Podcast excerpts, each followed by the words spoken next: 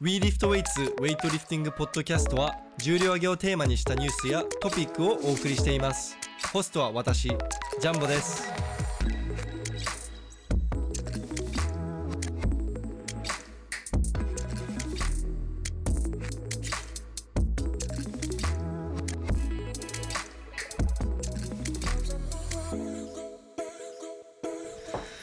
はい皆さんこんにちは We Lift Weights のジャンボとのりひろです。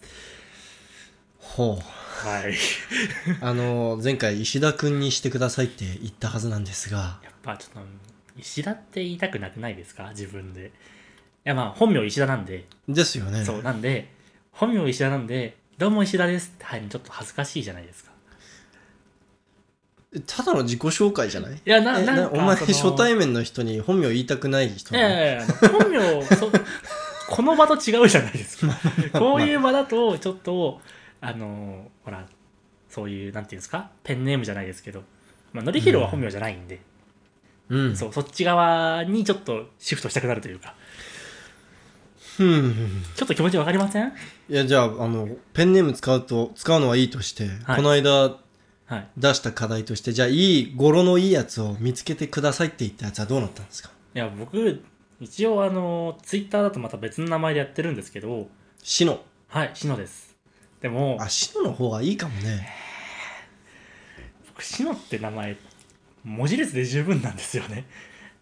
呼ばれたりとかするのはまあ慣れてるんですけど、うん自分の自己紹介でどうもしのですっていうのもなんかちょっと、ああなんか抵抗があるというか、めんどくせえな違和感があるんですよ。だから、4文字ってしっくりくるなと思って、のりひろ結構言いやすかったんですけど、うーんいやしシノシノの方が親しみやすい気がするんだけどね本当ですかそれかあのイズム半島だっけなんだっいや、けそれは、それは違います。それ違うのそれはあの僕のメアド なんでバレちゃうバレちゃ うまああの綴りわかんないだろうからそうそうそうそう、うん、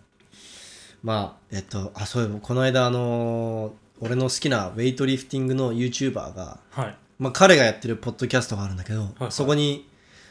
2016年リオオリンピックの、えー銅メダリストのはい85キロ級のガブリエル・シンクレアが出てて、あーはいはいまああのメダル剥奪されたんですけど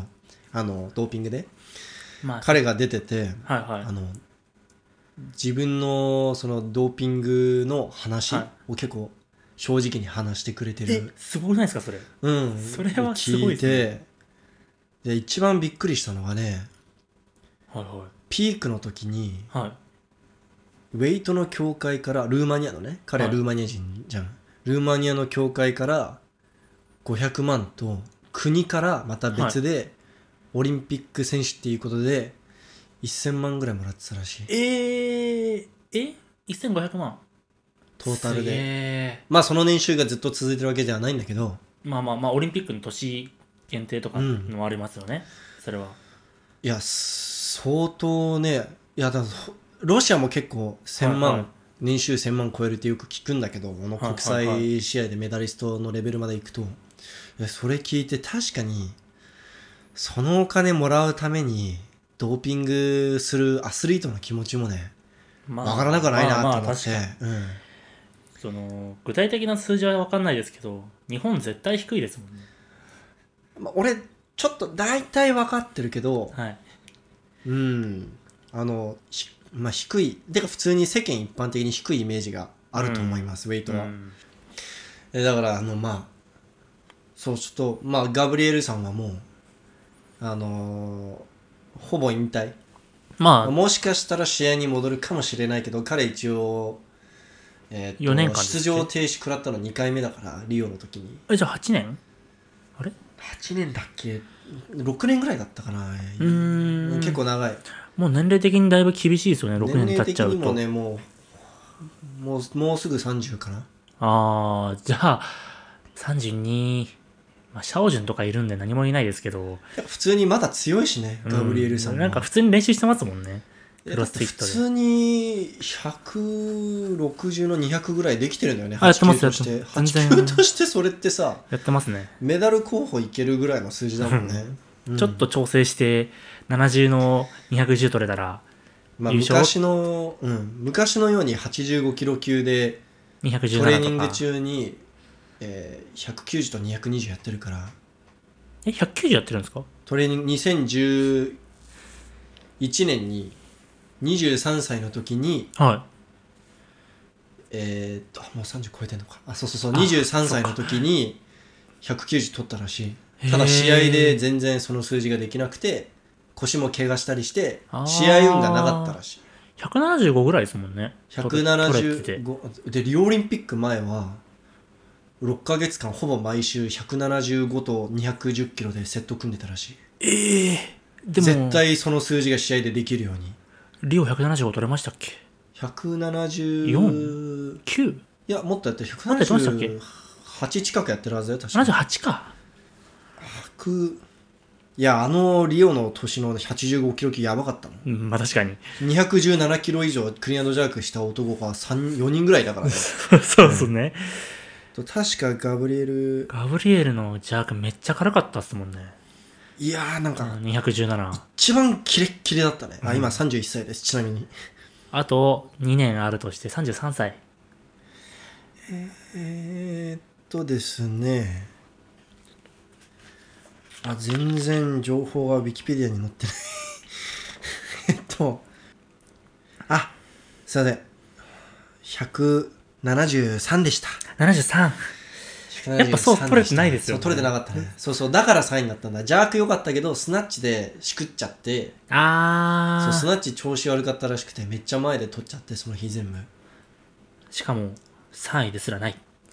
うんまあ剥奪されてねうん、うん、デニス・ウラノフになってますね今3位が うん、あのラシモフまだ乗ってますねウィキの方はラヒモフラシモフあの77の214キロ、あのはいだいぶ怪しいジャンクのやつでしょ、はいあれですあれはねあれあの剥奪されましたっけまだまだでしたっけあれはおそらく来年までに剥奪されると僕は確信を持ってますまだ IWF がえっとあまだ WADA が解析してないなんか IWF がアヤン元会長はがいはい隠してた40件ぐらいドーピングがあれ件ありがましたね件があったってあの中に絶対入ってるって間違いないですよね絶対合ってるだって今邪悪180とかでヒーヒー言ってる人だよ、 190ギリギリですよねうん、いうまーくいって190、やもはや試合もあんま出れてないからね、 うん確かにうん、でまあちょっとかなりもうもうすでにドーピングの話を結構しちゃったんですけど、うん今日のトピックははい僕が大好きなステロイドの話ですおそうですドーピングの話もっとしますおはい、ままああまあ、大好きっていうのもそのすごく興味があるだけで僕があの実使はって使るとっかてるっていうわけではあのあのね使ってたらねもうちょっと筋肉とトータルが大きくていいと思うんだ、い、今や言うんじゃねええお前カットだぞ今のおえ前 P 入れるからな今えなんでお前内緒だぞお前僕の数字めっちゃ言ってるじゃないですかお前は強いからいいんだよそんな強くないですってそれいやはお前は強いんだよ強くはないですよ強いんだよお前が強くないって言ったら俺が何になるんだよやめてくれよあそこですか そっちあの 二人の相対評価が高いだけっていそううあのじゃああのちょっと今のは P 入れるんであの皆さんあのあのと僕のトータル予想できたらあの T シャツプレゼントしますおおおあちなみにあの僕の僕を個人的に知ってる人はダメですよ絶対知って るんで、はい結構知ってる人いるんじゃないですかナショナルの人はみんな知ってるから確かにうんナショナルの人はみんな確か俺にのトータル知ってるからダメだよでもみんな T シャツ持ってますもんあそうもうそうていうかそもそも T シャツ配ってるから T シャツ持うんっうんということであのあの僕にあの DM とかで「ポッドキャスト聞きました、トータルこれぐらいですよね」であ合ってたら T シャツプレゼントしますおサバカ作りますね逆に逆に、あの俺の実際のトータルよりはいめちゃくちゃ低く見積もったら俺を舐めてるっていう認識としてあのブロックしますああ厳しいあ 嘘です嘘もうあの130の170ぐらいって書いとけば大丈夫ですいやいやいや逆に嬉しくなってあのプレゼントしちゃおう優しい トータル超えたら全部プレゼン全員プレゼント何の話だっけああそうそう だから今日は、えっと、ステロイドの話はあの結構ウェイトリフティングって、はいまあ、あのストレンクススポーツ全般的にそうだけど、まあ、結構あれじゃんなんかステロイドを取ってる人がかなり多い競技確じゃかないですか、件数1万じゃなかったですっけそうだっけなんかそんなニュースなかったですっけなんかすめちゃくちゃあ割合で言ったらめちゃくちゃ多いみたいうんなうん競技ですよね、うん、うん、ままあああの分かりやすく結果につながるんでねあのパワーリフティングとかストロングマンとかもそうですけど、ういん、やもう分かりやすいし筋肉あれば絶対有利じゃんそれは間違いないです筋ね肉あって瞬発力が有利になるスポーツほどまあドーピングすれば結果に結果が伸びるんで、確かあれもねひどかったらしいあのサイクリングあのああ短距離です自転車かもトラック短距離いやじゃあ短距離じゃない方ロードレースですかちょと中長トゥアー・デ・フランスああロードレースですねあああれツール・ド・フランスほぼ全員だったらしいへえ逆に取らないと最下位の人並みにも走れないらしい、あまああんなっていう話があった、レベルのレースだとなかなかうん厳しいですよねそうまあちょっとまあ僕はちょっとまあまあロードレースとか行くも持久力もあるから、うんまあ、そこまではちょっと僕詳しくないんですけど、まあ、今日はウェイトリフティングにどのようなこうベネフィットをもたらすかっはてい、いうはい、視点で、ちょっとステロイドの話をしていこうかなと思ってえちょちなみにはい石田君はどれくらいの知識も持ってるステロイドに関してなんかええみんなきみんななんか筋肉でかくなるみたいな程度ぐらいしか知らないと思うんだけどまあなんか多分世間の持ってるイメージとの知識とあんま変わんないぐらいだと思います僕は正うー直、んなんかそのまあ使ったら強くなれそのる強くなるけど使い方はちゃんとあってなんかサイクルみたいのがあるみたいな話聞いたことあるなぐらいいやお前サイ一般人はサイクルの言葉すら出てこないか、あ本当ですからうん本当ですかなんかそスのテロイドにサイクルあるとか知らないからステロイドにサイクルが あってその、使うだけじゃ意味がないっうんて、うん使ってちゃんとトレーニングした時のその作用がすごいなんていうんですか、普通よりもたくさん出てくるぐらいの認識です。うんいやまあまあほぼほぼ正しいと思いますまあ多分その表面のうん触りない部分を、うん当たり触りない部分いっただけですよね、本当に。ただまあ、はいもちろんそのステロイドをしながらトレーニングの効果は絶大だけどはい。トレーニング全くしなくても筋肉つくことは分かってるんであ、作るんですか確かあのーおじいちゃんたちを対象にした試験があるんだけど、おじいちゃんたちやっぱり体が衰えて筋肉も衰えてくるじゃんそれを治療するためにあのステロイド注射をしたのねそのなんかはいはいちゃんとしたあの医療的な目的で、はいはいはい。そしたらおじいちゃんたちベッドに寝てるだけ何もやってないのに筋肥大効果がええー。確認されたんで、日常かなりの量でしかもへえ。もう百何十パーセントみたいな日常生活をしてるから動いたってわけじゃなくて、寝たきりでも。寝たきりでも筋肉がつくんですステロイドにええー、それは知らなかったです。そう考えるとさステロイド取りながらトレーニングしてるってや考ばいです、ね。えたらい,、やそれは絶対効果あるでしょそれはそれは強いですね。す、うんでまあそのステロイドにもいろいろな種類があってはい。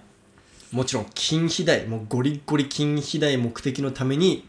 取るやつもありますよはいはいはい。でもあのー筋肥大は少ないんだけどはい。筋肉の繊維一つ一つの出力が上がる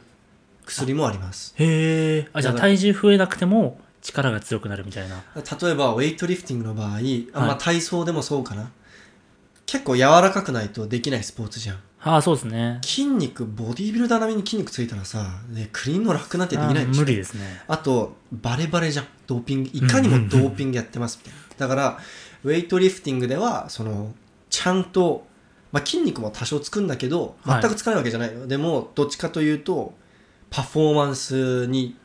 のの方に効果。があるような薬を選んで使ってますじゃあ筋繊維の力を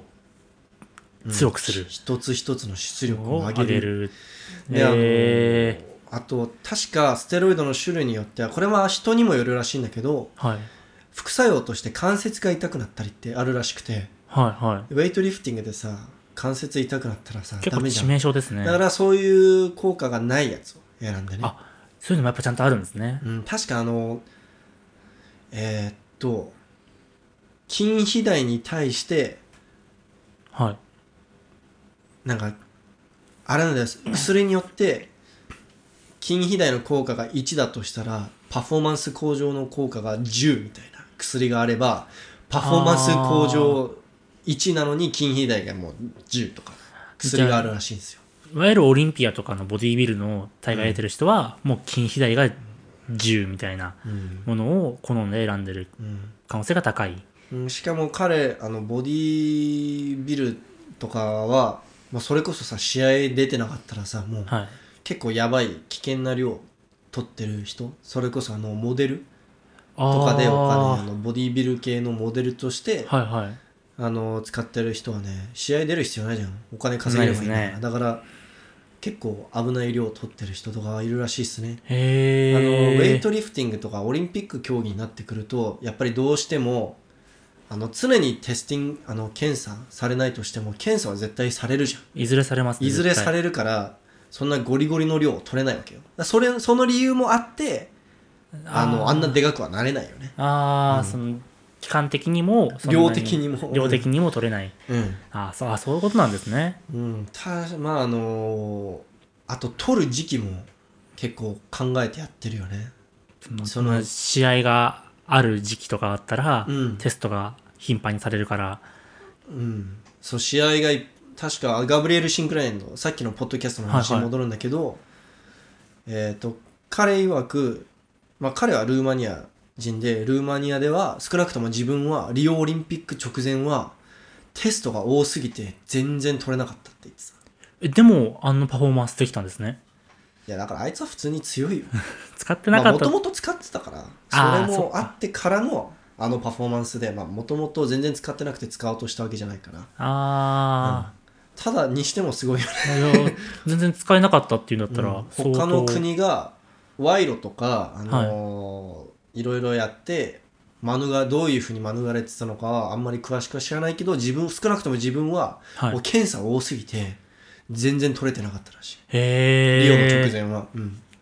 へまあえ結局引っかかったんだけど、まあまあまあまあまあそれはまあどっかしらの検体まあ、は血中に残ってるからねいずれうん来ますよね、なんか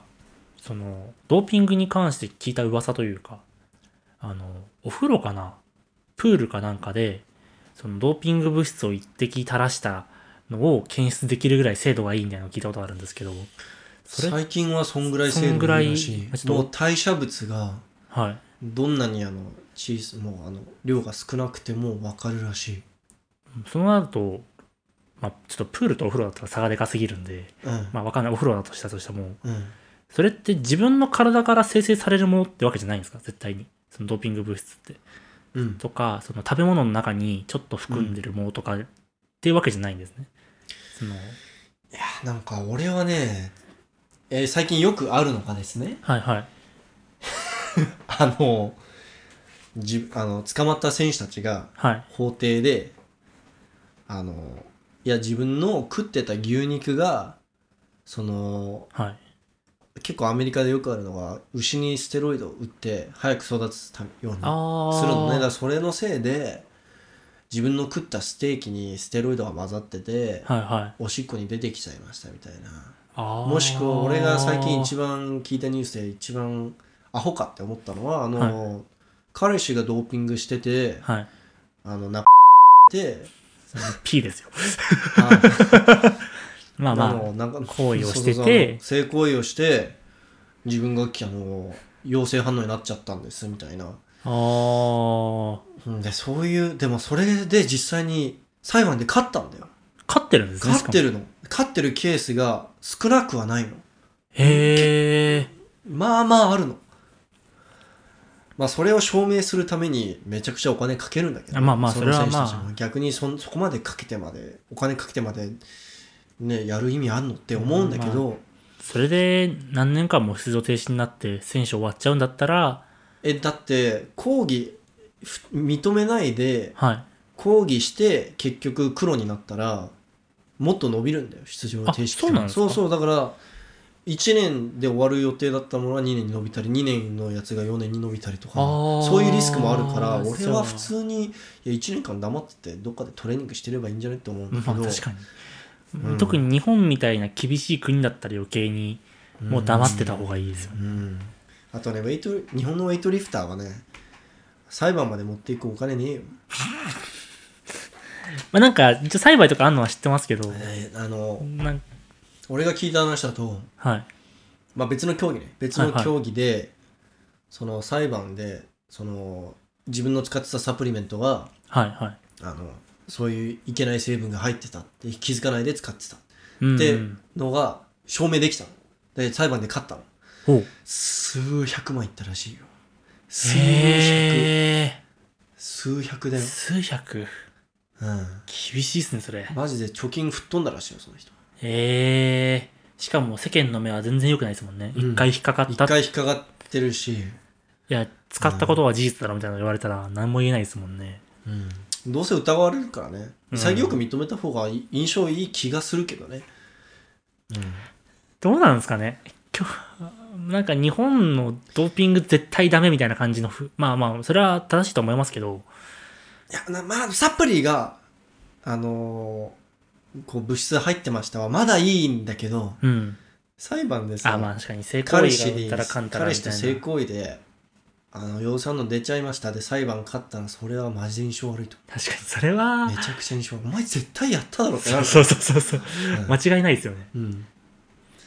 だからあのー結構ねテスト結構技術が進んでねどんどんどんはどいはんい良くなってるから、結構あのーもうだいぶ逃れようがなくなってきてるっていうかうーん。で単純、に技術が良くなってるんじゃなくて厳しくなってきて、あ、増えて頻ますもんね度が増えてる、うん、ウェイトとかそうじゃんもう確かに。あのーオリンピック選考期間中に最低でもね6試合出なきゃいけないから6回い1年うん。半ん1年半の間6回は確実に、ね、実施されるから確かに、その期間中はほぼほぼ使えないに等しいですもんね。逆に今がチャンスだよねこまあのまあコまあロナ期間中あの入国制限とか WADA の人たちがね来れない間に。来れない間にもうだからぶっちゃけ今めっちゃ使ってると思うよみんなアルメニアとか今絶対使ってんだろうなって俺思ってるんだけどいやだって今がチャンスでしいょや、間違いないいです、それは。逆に2018年から全然使えてなかった分意味も今でしょみたい な、もう使うしかねえって、ん、まあまあななりますよね。ナそれは。ショナルの人に聞いてみたけどはい。今全然来てないらしいよ、ああ、まあまあ、来た方がコロナのうんぬんかんぬんで、うん、それでまずいですもんねそれでさ選手にさ移しちゃう移し移しちゃいましたってなったらもうそれこそもう大ニュース、大問題。うん大問題だねというかなんあうん何の話だっけ、 えっとそうそうそう結構あのそういった理由ではい。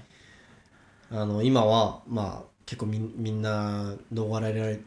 まあ、逃れてる気がするんですけどううん基本的に結構厳しくなってきてるんだ世の中がこう不正を認めない世の中になってきたじゃん、そうですね。うん特にドーピングに関しては、その、うん会社とかもそうじゃんスキャンダル多いじゃん、うん、昔はみんな目をつむってて分かってたけどうん、目をつむってる系のやつがさ今はもう世の中が許してくれないもう、ぶっちゃけ、まあ、気にする人ももちろんいるのは当然だと思うんですけど、芸能人のその不倫とか、うん絶対世間は許しませんよ、どうでもいいっていうニュースで、う2、3日ずっと続くことあるじゃないですか。んうん、ああいうのも、タピオカ離婚とかね、うんまあ、あめれっちマジゃホでットじゃないですか。マジでしょうもなくない、 マジ超しょうもないです、あうれん。タピオカあれしかも離婚と関係ねえしタピオカ屋かわいそうだなってぐらい、たそうタピオカがタピオカ屋がかわ俺いそタピう。オカ好きだからさ毎日飲んでますも んね。今日も2本飲んだんでもう増量ですね。いやもう俺ステロイドの代わりにタピオカ飲んでるから あー、まあ、僕もステロイドの代わりに梅食べてるん で。もそう梅大好きだも んねう梅とグミ食えればもう体強くなると思ってるんで、タンパク質じゃない。ちょっと脱線してしまいました。そう。だからあの、ウェイトリフティングではね、こう、ステロイドが、はい。なんかおおかしいのが、いや、ステロイド取らないと、絶対強くなれないっていう人もいればさ、うーん。ステロイドやっても変わんねえよみたいな人もい結構いるのよ。ウェイトをやっぱりあの、へ技術的なところが多いし、結局強いやつは強いんだみたいな。ーあ、まあまあまあ、まあ。やってようがやってなかろうが関係ねえとか言うけどさいやイリア・エリアンとか見 てみあ使っのてない期間のあの差がすごいですよね。あのだってさそのもともとスナッチしてた重量が邪悪できないんだよ今ああ。スナッチ2本とか取ってる重量が確かに。今クリアンドジャークとかできないんだよ、まあもう引退しちゃったんであれですけど、うん、まあ今あの確かに今今年引退しちゃったんですけれども確かにそうですボねッ。クスから205だっけ5と200か。 200取ってる人がさ今クリアンドジャーク190ミスってるんだよ試合で確かに。って考えるとさでしかも、うんこの技術、技術面すごい高いじゃないですか、イリア・エリンなんて特に。それでも、その、ステロイドが抜けたら、あれぐらい下がっちゃう。まあもちろん練習してなかったとは思うんですけど、うん、うん、あとさ本当にステロイドがさはい。そんな効果ないんだったらさこの間出たあの IWF 制のニュースでも出てきたけどさあんな国がさ何百万何千万使ってうんうんうんドーピング隠蔽すると思う,、絶効果があるかもしれないけど数百万使うかってならないでしょ絶絶 対に。それはあの、効果あるなしっていう風なレベルって、僕らが取っていいドアンドーピングに引っかかんないサプリのレベルじゃないですか。うんうんうんまあそれでも効果、まあそれだったら確かに効果感じるものもあるし感じないものもあるっていうのは、うんもちろんあってしかるべきだと思うんですけど。いや国家ぐるみのドーピングプログラムとかあるのにさそうそうね、そこで効果がないだふざけてんのかって思うそよれっねて、その、うんちゃんと薬使った上でちゃんと練習しなかっただけなんじゃないのっていうう。んうんうんそうだからなんそかっちですよね、うん多分。絶対効果はあります、うんあのーソビエト元ソ連の国々だとはい。あのー結構えなんでウェイトやるのになんで使ってないのみたいな感じらしいんうんうんで、うんなんなんかか強くなるためには絶対必要じゃんみたいな感じらしいっす昔そういうドキュメントとかありましたね、うんそのなんか記事でしたけど日本の選手がその東欧の国に行ってうんウェイトリフティング修行したら、机の上にサプリメントが置いてあって強くなりたかったら飲めって言って飲まなかったっていう、サプリメントねサプリメントが置いてある風邪薬だったかな風邪薬かなんかが 机の上に置いてあって食事の時に強くなりたかったらこれを飲めって言われたっていう風な話をの記事があったんで、でそのステロイドの効果がすごいのはね単純にその筋肉がどうのこうのじゃないんだよ、はい、メンタル的な効果がやばいんだよメンタルですかうんあ、使ってるから、お俺前は強いんだみたいな。俺が今からさはい。俺がどっかの偉いお医者の先生だとして、今からお前に、これステロイドだけどはい。使ったらこれ絶対強くなるからっつってお水飲ませたらさ、はいお前絶対強くなるよ、なりますね、それは。うんだから実際にそういうあのプラ実ス験があってプラシーボ的な。そうそう偽薬の効果だからあのー確かこれあの短距離の自転車の競技だったかなの選手を相手にはい。 2つのグループに分けて1つのグループはこれはえっとあのーステロイドですはい。あの新しい我々が開発したステロイドですみたいな感じで渡してはい。でもう1つのグループはあのーなんだっけステロイドじゃないなんか普通のサプリみたいなの渡したらしいんだけど、実際は両方とも同じもの取ってたおー。偽薬だからステロイイドって言ってるだけでド。はい、はい。ステロイドって言って渡しただけで実際はステロイドじゃないただのなんかなんか、まあ錠剤さみたい砂な糖入ってる錠剤みたいなそしたら圧倒的にはい結果伸びたらしい、そのステロイドですって言わ伝われ伝えて渡しはたいグループの方が圧倒的に伸びたらしい記録が使ってない方ですかいや2つとあ、も使二っつてとないもの使ってないののか。あ、使ってない。ないのにこれステロイドですって伝えて渡した方が圧倒的に差をつけて結果が伸びたらしいあー。ちょっと今度処方してもらっていいですか、それ。俺がこの話をした後に効果ゼロですねお前100%偽薬だって思いながら飲んでる、ちょっと偉いお医者さんに紹介してもらって。だからなんか俺ステロイド取ってんだ絶対なんか強くならないはずがないっていうメンタリティであー。トレーニングに挑んでるんだトレーニングしてるんだよ、それは強くなりますね。う間違いないです、それは。んうん、絶対伸びるでしょこれ結構何事もそうじゃんこれやれば俺絶対強くなれるんだって思いながらやったらさうん、うんうんうんステロイドじゃなくくても強くなるじゃなんります、結構なります、なります、それは。うん結果出そうってなりますもうんね。ん、だからそそういう実際の、えっと、肉体的な効果もあってうん。メンタルの効果もあってでイリア・イリンが確か今ドーピングでまあ今は引退しちゃったけど、はいはい結構試合出てたじゃん最近ででもドーピングはできないじゃんもう何度も捕まってるから、でも少しでもその自分自身をこうなんだろう鼓舞するというかやあのーそうそうそうあの自分が強くなれるんだっていう自分に言い聞かせるためにうん。あの痛み止めわざと注射で打ったりとか飲めばいいのにそへのー注射。器をで何かを自分に入れてるっていう感覚がもう忘れられなくてあーこれないと俺もう強くなれないんだみたいなスイッチ入れるためみたいスイなッ感チじ入で。れるために注射器打ってた注射わざわざ注射器で結構打打ってたらしいへえ。へえ。やってもらおうかな。いやいや いやいやいやいやいやいやなんかそういうそのプラシーボ効果の実験とかあるとちょっと受けてみたいなってなりますよね。そのプラシーボの方でグループとして。これ結構はい似たような経験があってはいはい。僕一回体調めちゃくちゃ悪くてうん。えっ、と普段通り処方してもらってるあの風邪風邪がひどい時に処方してもらってる強い薬があったんだけどあの、うん、飲んで取ってたのねけ薬を、はいはいはいで。も全然体良くならなくて体調悪すぎてうん、で先生が点滴で直接あの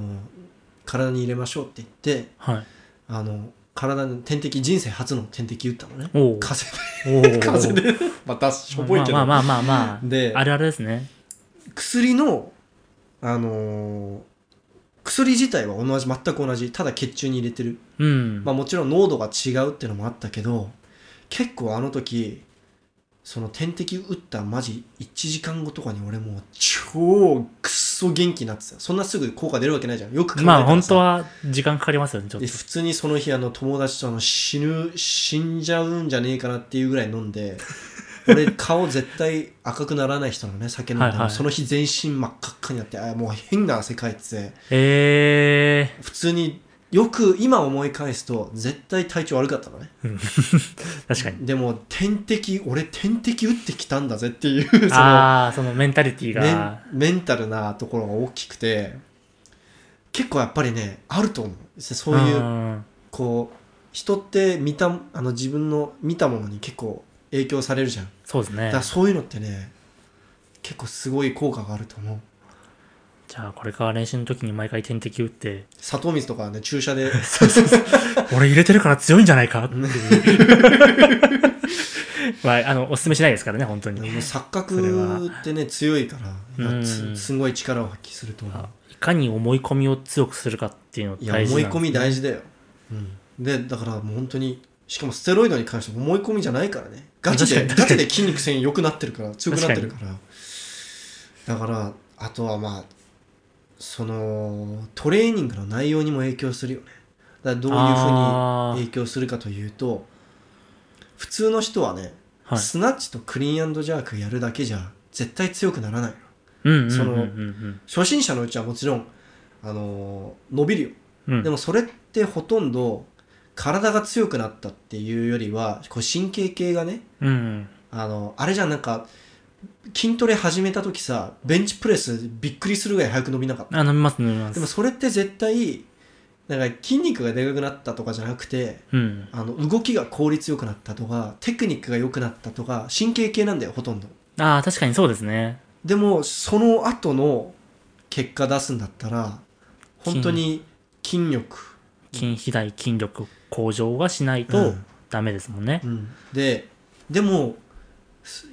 競技ではそれができないのスナッチとクリアンドジャークが競技なのにスナッチとクリアンドジャークでは、スナッチとクリアンドジャークに必要な筋肉がつかないのうんだからそのためのプうんルそのためのスクワットそのためのプレスそのためのマッスルスナッチマッスルクリーうン、んまあパークリーもそうですし、うんとかいろいろやって他を全部強化して種目につなげる感じのそうですねトレーニングじゃん、基本的にみんなでもドーピングを入れ入れるとしますステロイドを取ってるとしますはいマジでスナッチとクリアンドジャークするだけでスナッチとクリアンドジャークに必要な筋肉つきますよ、そっか寝たきりでも筋肉つくんだから、うそれはその動きしてるだけで筋肉つきますよねん、でよく考えてみあの俺例えば俺ね、はい俺は、まあ、当たり前ですけどナチュラルですおいやいや弱すぎでしょ僕はだから僕まあナショナルの人がどれくらいやってんじゃなやってんのかよく分かんないけどはいはい大体週に50トータルで50レップぐらいスナッチやってますはいはいメインセットで50レップぐらい、うんでもご理想としてはもっと練習したいのよスナッチとしあの種目をメインでうんでもそれだけじゃ伸びないからプルとかうんスナッチプレスとかうんうんうんスナッチバランスとか、あと普通に筋トレに時間をあの割かなきゃいけないからうんそうあの50レップぐらいしかスナッチができないんですよはいはいはいはいでもステロイドやってるやつはスナッチプレスとかスナッチバランスとかプルとかあんまやんなくても体のベースがどんどんどんどん強くなっていくんだよそのの分スナッチできるんだよ、じゃあその分よ技術プラスアルファで技術面も向上してうん、だから強くなる週に50回スナッチ練習してるやつと週に200回スナッチ練習してるどっちの方がスナッチうまいと思う200回の方に決だまよっねてますよねでそれ1年単位で比べたらもう何千回確かに何万回と差がついていくよねじゃああの試合前にはいあのナチュラルな A 選手とはいステバリバリドーピングしてる B 選手あの補強の強さがいくら同じぐらいだったとしても B 選手は A 選手よりスナッチその年うんうに1万回ぐらい追加でやってます、多くやってます絶対 B 選手の方がさ、強いですね技術いいし、うん強いじゃんスナッチ いやだから間違いないですそれはうんだあのそれ結構でそれ以外にもどういう効果があるかっていうととこれは僕が結構尊敬してるスポーツ科学の研究をしてるはい人なんだけど、レネサンスピリオピリオダイゼーションのはいマイク・イズラテルっていう博士がいるんだけど、はいは彼が、えっと、よくトレーニングの話をするときに出す言葉として、えっいうんと、えっと、えっと、MEV っ MEB ていうのがあって、えっはいとミニマムエフェクティブボリュームっていうのがあって、うんどういう意味かっていうと、えー最低の効果的なボリュームっていう意味で、うんうんうんうんこれぐらいやんないと結果が伸びない。うんうんそうあっていうのがあってでまたえーっと MRV っていうのがあってマクシマムリ,、リカバラリクマクシマムリカバラボーボリュームっていうのがあるんだけ どごめんちょっとカタカナで言えなか ったカタカナ英語の方が逆に言いにくいマクシマムリカバラリカバラボーボリュームっていう MRV っていうのがあってどういう意味かというとはいはいえっと体が限界で回復できるボリュームその回復できるギリギリの範囲回復できるギリギリの上限その MEV と MRV の間でトレーニングしないと人は結果が出ないあー逆に MEV ちのつ近いところで常にトレーニングしてるとはい伸びが遅いし、MRV ギリギリのところでいつも常にトレーニングしてると怪我する、うん回復できないから、うんその中間地点ぐらいでを見つけて常にそこでコンスタントに結果を伸び伸ばしていくっていうのが普通のトレーニングのやり方なんだけどうんステロイドを取るとしあーそそのステロイド以前にこれがキャリアが長くなればなるほどその,、はいその MEV と MRV の間がどんどんどんどん狭くなっていくああだから伸びなくなってくる、そうだからその MEV と MRV が完全に同じぐらいになったらその選手はもうこれ以上伸びない終わりもうポテンシャルがが終わりトップ選手でもう数年記録ずっと変わらない選手っていうのはもうもう多分そこに到達している、到達してるかもうほぼ幅がないぐらい、うん、少しでも超えると回復できないんだけど、うん、う少しでもそれ以下でトレーニングすると結果が出ないーんだから強くなれば強くなるほどそうかもっと練習量増やさないと強くなれないじゃ、なんそれれないですねはそういうことそうかプログラムとかもちゃんと作んなきゃいけないっていうのは、そういうとそこういろうから出てのる、を計算して常に結果が出るけど怪我しない程度の量でトレーニングしなきゃいけないから、うーんみんなメニューとか作るんだよはいはいじゃあこれをドーピングするとします何が起きるかというと、MEV を下げながらはい同時に MRV を上限を上げますそれすごくないですかだからだってよく考えてみ何もしなくても筋肉あそっか何も動かなくてもだから本当に MEV がゼロなのに結果が出たんだよあー筋肉増えた確かにでちょっと MR 下がってますね、MEB が。であのステロイドのもう一つのよく知られてる効果としてはい。あの筋繊維のダメージがは回復が早くなるってあ、あそるじれゃんは聞きますね。だかはらその分 MR、まあ、関節のダメージは、まあ、別としてい。うん。あのその日の筋肉痛とかダム筋あの筋肉のダメージがすももうあ次の日にはもうほとんど回復してるんだよだからそれは MRV がその、はいはい上限がどんどんどんどん上がっていくよね、ああ、確かに。その分、その質の高い練習をずっと続けられる。うん、だから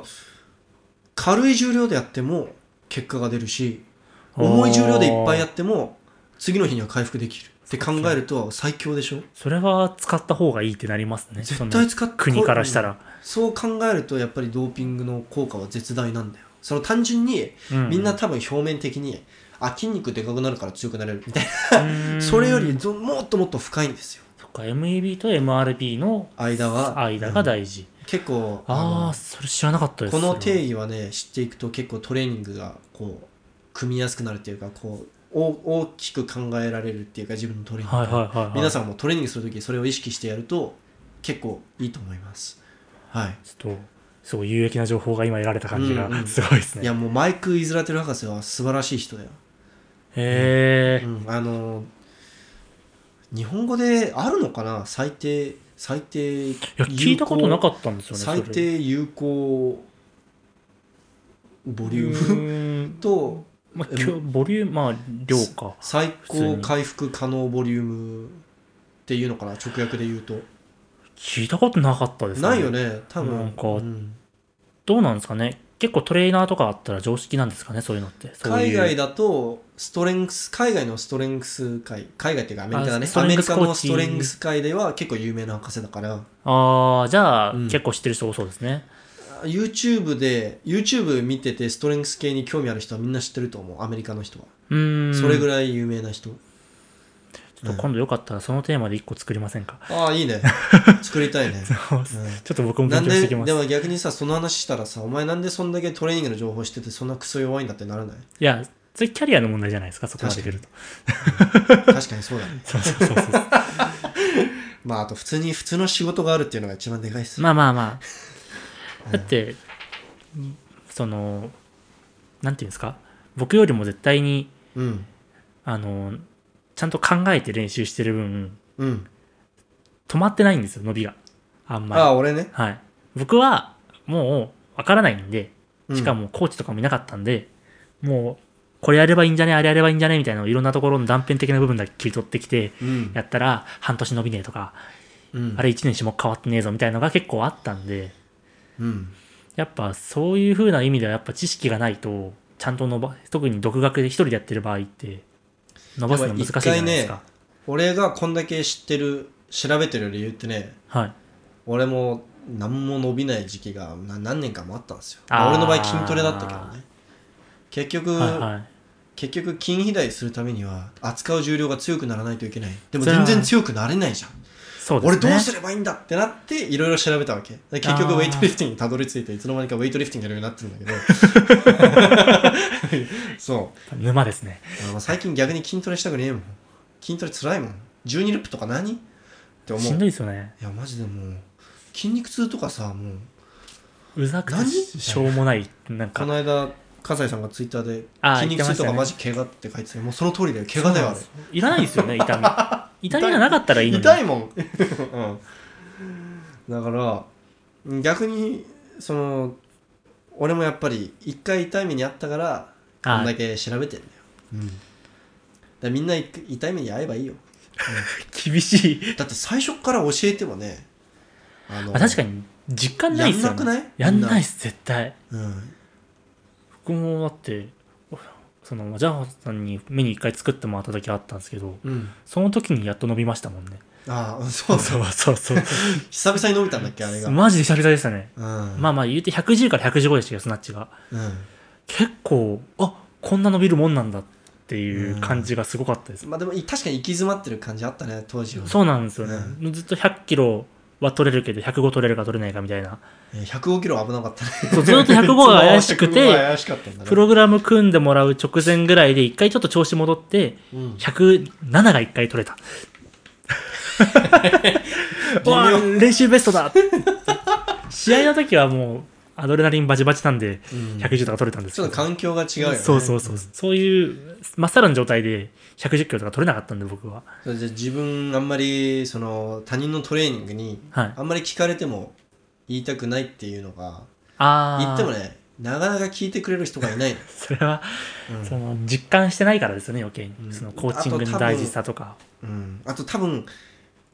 早く伸びたいっていう気持ちよりみんな大抵の人はねやりたいことやりたいっていう気持ちの方が勝っちゃってるからああだから確俺に俺もそういう人間だったから分かるのやりたいことばっかやって怪我して、うん、あの結果ストップ完全に止まってうんうんうん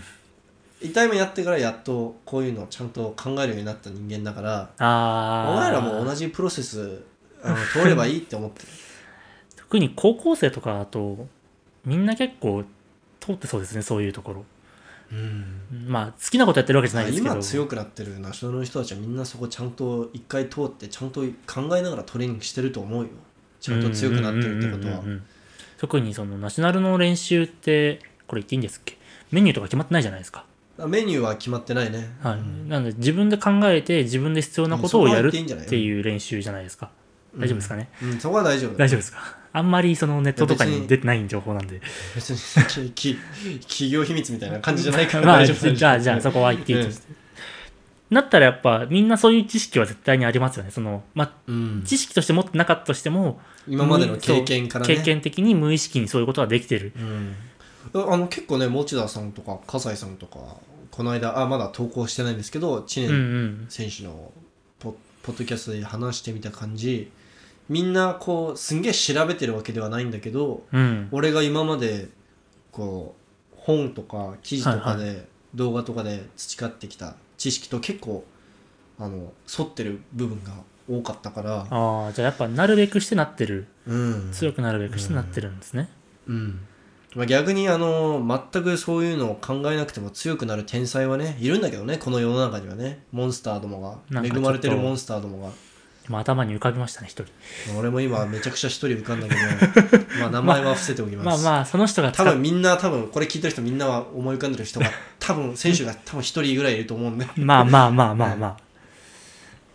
うんあうんで全然今逆にそういう人がさ何やっても伸びる人がさ、こういうストレングスコンディショニングとかあのストレングストレーニングのあの知識に沿ってトレーニングメニューとか組んでやっていったらさ絶対もっと強くなるかもしれない、もう世界記録見えるみたいな感じになるかもしれないですよね、うん確かにそのやっぱ、うんそのポテンシャルっていうのはそれぞれ絶対あるんでその、うんまあ、よく言うスクワットがそもそも200キロ、まあ、よく、まあ、友達とかで言う話でスクワット200キロできるかどうかっていうのはうんもちろんプログラムにもにもよるけどその人の関節の強度とかによってはうんそもそも絶対に達成できない人はいる、いやいるよそう不可能なものはあるじゃないですか絶対に、うんいや死んでもねあのどんだけトレーニング頑張ってもデッドリフト180キロできない人なんてこの世にいっぱいいるんだし絶、対いますよねでもう言っちゃえばその世界選手権とかで取ってるスナッチはまあ置いといてんうんスナッチ150できない人って大量にいるじゃないですかそのあの世界レベルでそう世界レベルでも、うんそのどんなにポテンシャルがあったとしても取れないみたいなうん人って絶対にいるわけなんでうんやっぱそういう意味ではそういう才能に恵まれてる人というか、だって、まあ俺初めてデッドリフトやった時はい、確か80キロか90キロで限界だったんだけどはいはいはい確かカナダでパワーリフティングの世界記録取った人がいるんだけどはいその人は初めてジムに来た時初めてで初めてジムに行った日にデッドリフト200キロ近くやったらしいだからそう考えるとさそれはもう、まあ、あのポテンシャルでそういうポテンシャル持ってる人がさらにトレーニングもちゃんとやっててドーピングしてますってなると、最強いですやねもう世界記録なんてねうん全然取れるよね確かにただやっぱりあの僕が最近聞いた話なんですけどはい結構あのドウェイトでドーピングしてる選手ってあんまり才能なかった選手が結構いるらしくてあーなんかそんなになんかちっちゃい頃にはいはいこうこんちっちゃい頃すんげえ強いからこの子をあのウェイトリフターーとして育成しようっていうよりは、に、うんウェイトをやりたいあじゃあ来てはいドーピングみたいななんかそもそもそのまあ本当冒頭で言ったあのお金の話ですけど、言っちゃえばアメリカだったら、うんアメフトの選手になった方がお金もらえる NBA の選手になった方がお金もらえるうんっていう競技がちゃんとあるのに、うんわざわざウェイトを選ぶ理由ってないじゃないですかうんそのそういうポテンシャルがあった場合にうんそういうのも含めてやっぱり、まあ、日本もうん野球サッカうんーとかがあるのにウェイトを選ぶ理由ってないんでうんやっぱりしょうがない部分はありますよねだからうんそれこそその本当にウェイトに力入れててお金かけてる国にうん生まれてこないと、ウェイトリフティングやりたいっていうふうにはなかなかならないなっていうのが正直な今の現状だと思うんですよね。うん確かねブルガリアの人がはい、あのーブルガリアのコーチの話だったと思うんだけど確かなんかう懸垂が全然できないめちゃくちゃひょろひょろで弱いはい、はいあのー子がいたんだけど普通にドーピングさせてはいめちゃくちゃ強くなって世界選手権とかでメダル取れるぐらいのレベルまで行ったらしいから多分その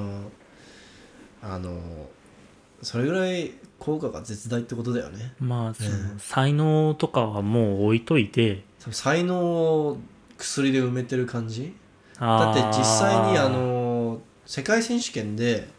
B セッションとかでドーピングで捕まれたのってめちゃくちゃいるんだから、いますね、うんまあもちろん出れるだけですごいですけど B セッションって思うじゃんそうですよねお前薬やって B セッションかよって思せうじめゃんて A 来いようんでもあのーそう考えると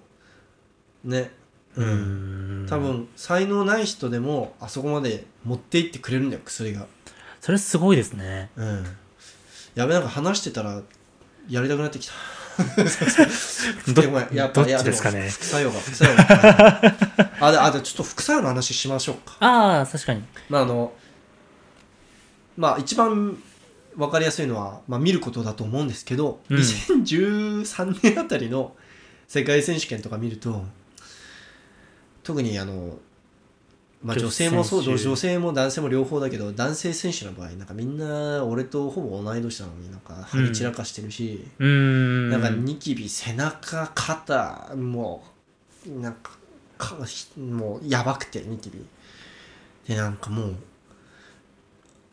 じゃあ絶対やってるでしょみたいなであのー結構力で上げてる感じもあってうーんテクニックよりはうんうんうん確かにいますねそういう選手、うんであの女性選手の場合なんかクリーンから立ち上がる時もうあの僕より全然低い声でグワーって言ったりうわーみたいな感じの、うん、であのひげ生えてたりああの顎の骨がねエラがすんごい張ってたりああの、はいはいはいとかがあるから普通に体毛とかもすごかったりうーんする選手もいたからさそれって男性ホルモンが優位になってくるってことですかうんそうだからあの体内の、まあ、もちろん女性もね男性ホルモン全くないわけじゃないよあのあー男性ホルモそうンとですね女性ホルモンがこうバランスの取れた状態が普通なんだけど、はいはい男性ホルモンが優位になってあのそのふ普通男性に見られるようなうんあの特徴がどんどん特徴がどんどんどんどん出てくるであので男性の場合はその副作用としてはいそのえっと確かあのステロイドを取ってるとその自分の体が生成してない外部からのすあの男性ホルモンが入ってくるわけじゃんああそうそうですすねると何が起きるかっていうと体があこんだけ男性ホルモンあるなら作んなくていいやってなっちゃうああだからステロロイドのサイクルをやめた時にはいはい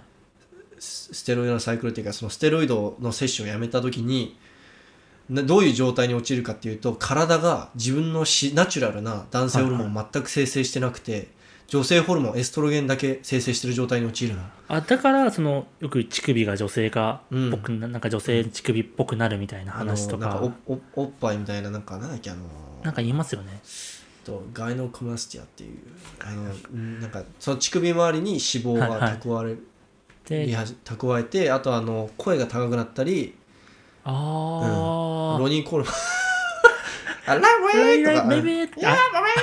あれもベースの声じゃないかな。いやあれあの人はちょっとベースがもともと高い 高いですよねあの疑惑もあるけど、まあ、その声が高くなったりあとあの睾丸がちっちゃくなっあたりっていうのがあるのが、まあ、副作主な副作用で、はいはいじゃあそれを止めるために何をするかっていうとあのリカバリーリカバリー用の薬も一緒に使わなきゃいけないのだかあ。らああ。少しずつはいはい。あの量を減らしていくっていうんですかすエストロゲンブロッカーっつって、はい女性ホルモンをの効果を抑える薬をあの使わない使う期間があるの、へえ。そうだから期間ごとに分かれてるのそれがサイクリあそれがサイクリングなんだよあ、サイクルってそういう意味なんそですういねう意味なんだよ、うんなるほど。入れてるばばっかじゃやっぱダメなんだよちゃんとそういうああーの回回復のためのサイクルも組まなきゃいけないからはいはい。そうえ、じゃあ逆に、その、サイクルとか無視しても、俺はずっと取り続けるぞっていうふうに信念を決めて、その、永遠と取り続けた場合ってのはどうなったりするんですかねあその取り続けるってことだよね、はい。どどうなるんだろうねいや僕もあの本当にそこまでああ、あの細かいなんかなかなか情報も出回ってないしさまあ、使う気もないっていうのは。本気で使おうと思って使ってる人に相談しない限りさそこら辺の話って詳しく聞けない気がするんだよね確かに。うん日本だったら受けに聞けないですよ余計ね。そういう話聞けないでしょ、お前ドーピングしてる人教えてとか言えないですよね。うん 逆にね使ってなくてただ単にでかい人だったらどうすんのみたいな本当 に。まあよく疑われてる人いますけどね。うんえーうんそうっすね うんまああのだからね結構読んでみた感じはい。やっぱりあの専門のそういう知識のがないと結構手を出しにくい薬でもあるんですよああ、そっか、じゃだあ。から大抵の人は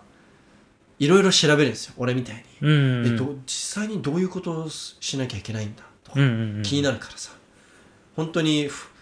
なんか副作用がそんなにね大したことないんだったら使ってみてもいいんじゃねみたいな感じそでれはまあ、多分みんな一回思いますよね。みんな一回思うじゃん そう特に伸び悩んだら、うんうんうんうんでもみんな調べてあ怖ってなってやめるの、俺もそうだったしいや怖すぎでしょそうなんですよね。やばい人はそこであやるわってなるんだけど、うんうん、ううんん。こ普通に結構そういう知識とかが必要になるんで国家ぐるみのドーピングとかになってくると、それ専門の医者がいて。医者がいます、はあいーブルガリアも確か、えー、と素晴らしい医療かっこ医療チームがいたらしいしロシアに も、えー医療チーム医という療のがチームがい医療チームがいたらしいですうんうん。日本にいる医療チームとは全然話違いそうですけど、まあまうーあ。ん日本の そもそも医療チームいるのってあ、でもお医者さん毎回ついてってますよ。あーあそうなんだはい。整体師とかじゃなくてお医者さんなのお医者さんです。へあの、ーあ整体師が米よ山くさんかなへえそうなんだなんか、インスタフォローあしてでるんもです確けかにあど。のスポーツドクターいるわいるあかそうそうそうそういるわいるねまあ、いないわけないですよね。確かにいるわ事故るんことあるんで。確かにね肘脱臼したりとかねはい。首やっちゃうとか全然あるんで。手首やっちゃう ね怖いねそうそうそうそう。でまあまあ、絶対ついてきいくもんですけど、うんちょっと役割が違う可能性が高いですよね、うんそういうなると。ああとねこれちょっとさっき言うの忘れたんだけどちょっとあのはいはいもうちょっとステロイドの効果について最後に言っておきたいやつがあってはい。テクニックにもテクニックにも全然影響ありますよえそれって、ウはい。ェイトの技術ってさあ結構姿勢でしょ姿勢の姿勢ですねその姿勢でどれぐらい耐えれるかとかはいはいはあのーとかにい。なってきますね。タイミングとか姿勢を変えるタイミングとかじゃん、はい。セカンドプルのそのああのタイミングとかまさにそうじゃん、そうですねあ。のいくらあのどれぐらいその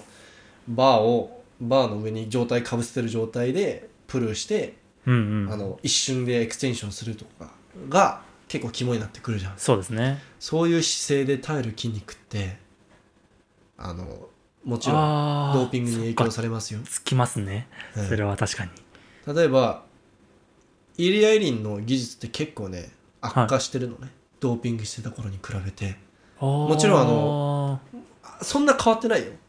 でも明らかに安定感ないしないですね。確かに安定感は。プルでもぐらついてるし、うん。うん重そうだしうん。それはあのーやっぱり彼もももちろん技術だよ技術なんだけど、うんその技術を彼のもともとの技術をのやり方で重量やりたかったら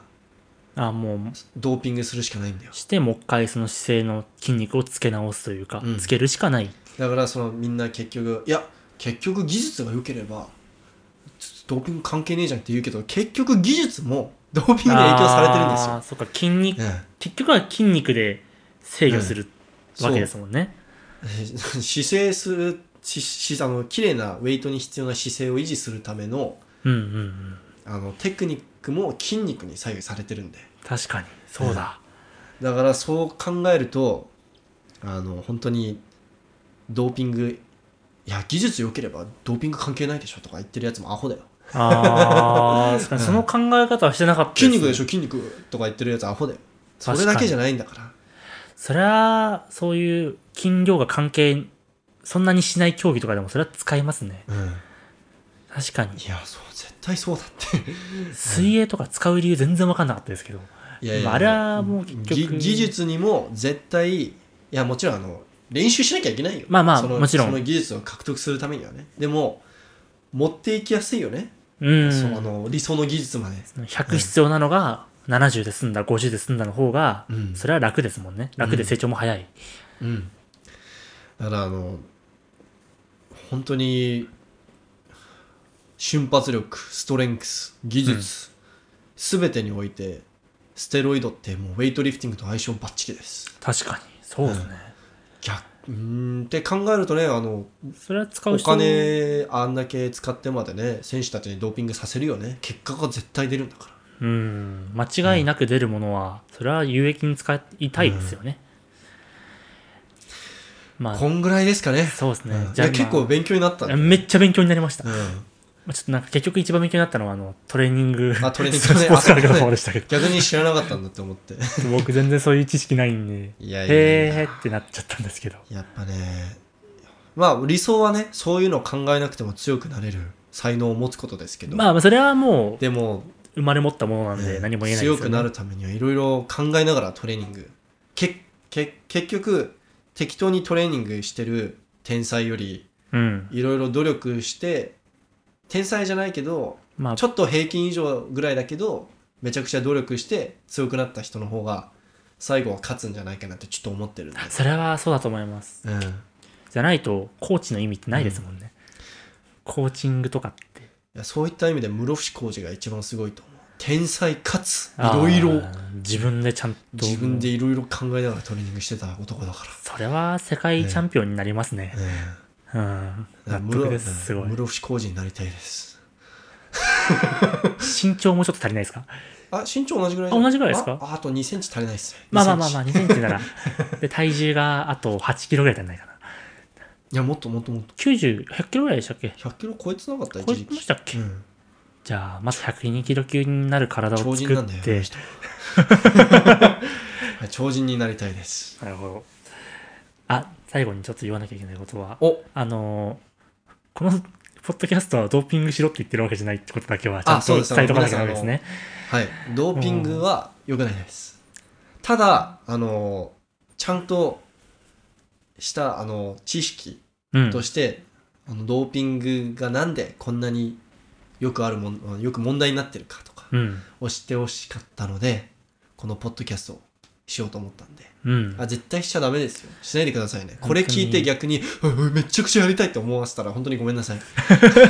効果が聞くとちょっとやりたいってなっちゃいますもんね。うん、まああのすげえってなりますもんね。やりたいって思った人はぜひ自分でいろいろ調べてみてください絶対怖くなるんでうん。絶対怖いんであとはあの僕注射器苦手なん で、はい、あ確かじにゃああと一応それ言あっとるあるきですねますけど蛍光ステロイド剤はめちゃくちゃ効果低いんで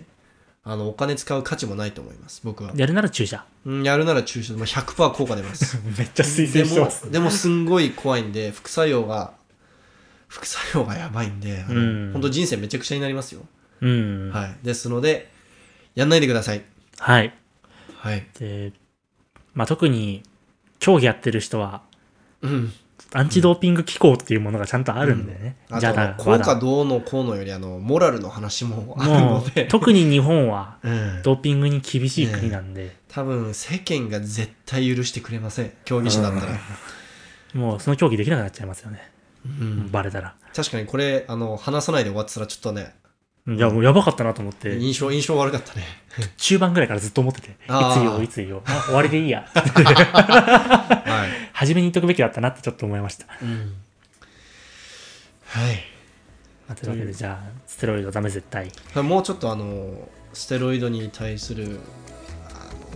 あの誤解はいはこの。いポッドキャストで解けたらなとうん。思います、はいけ決して推奨してるわけではないの でそこだけはあのはっきり言っておきますはい。そこは履き違いないように。はい。じゃあ皆さんあの最後までご清聴いただきありがとうございましたありがとうございました。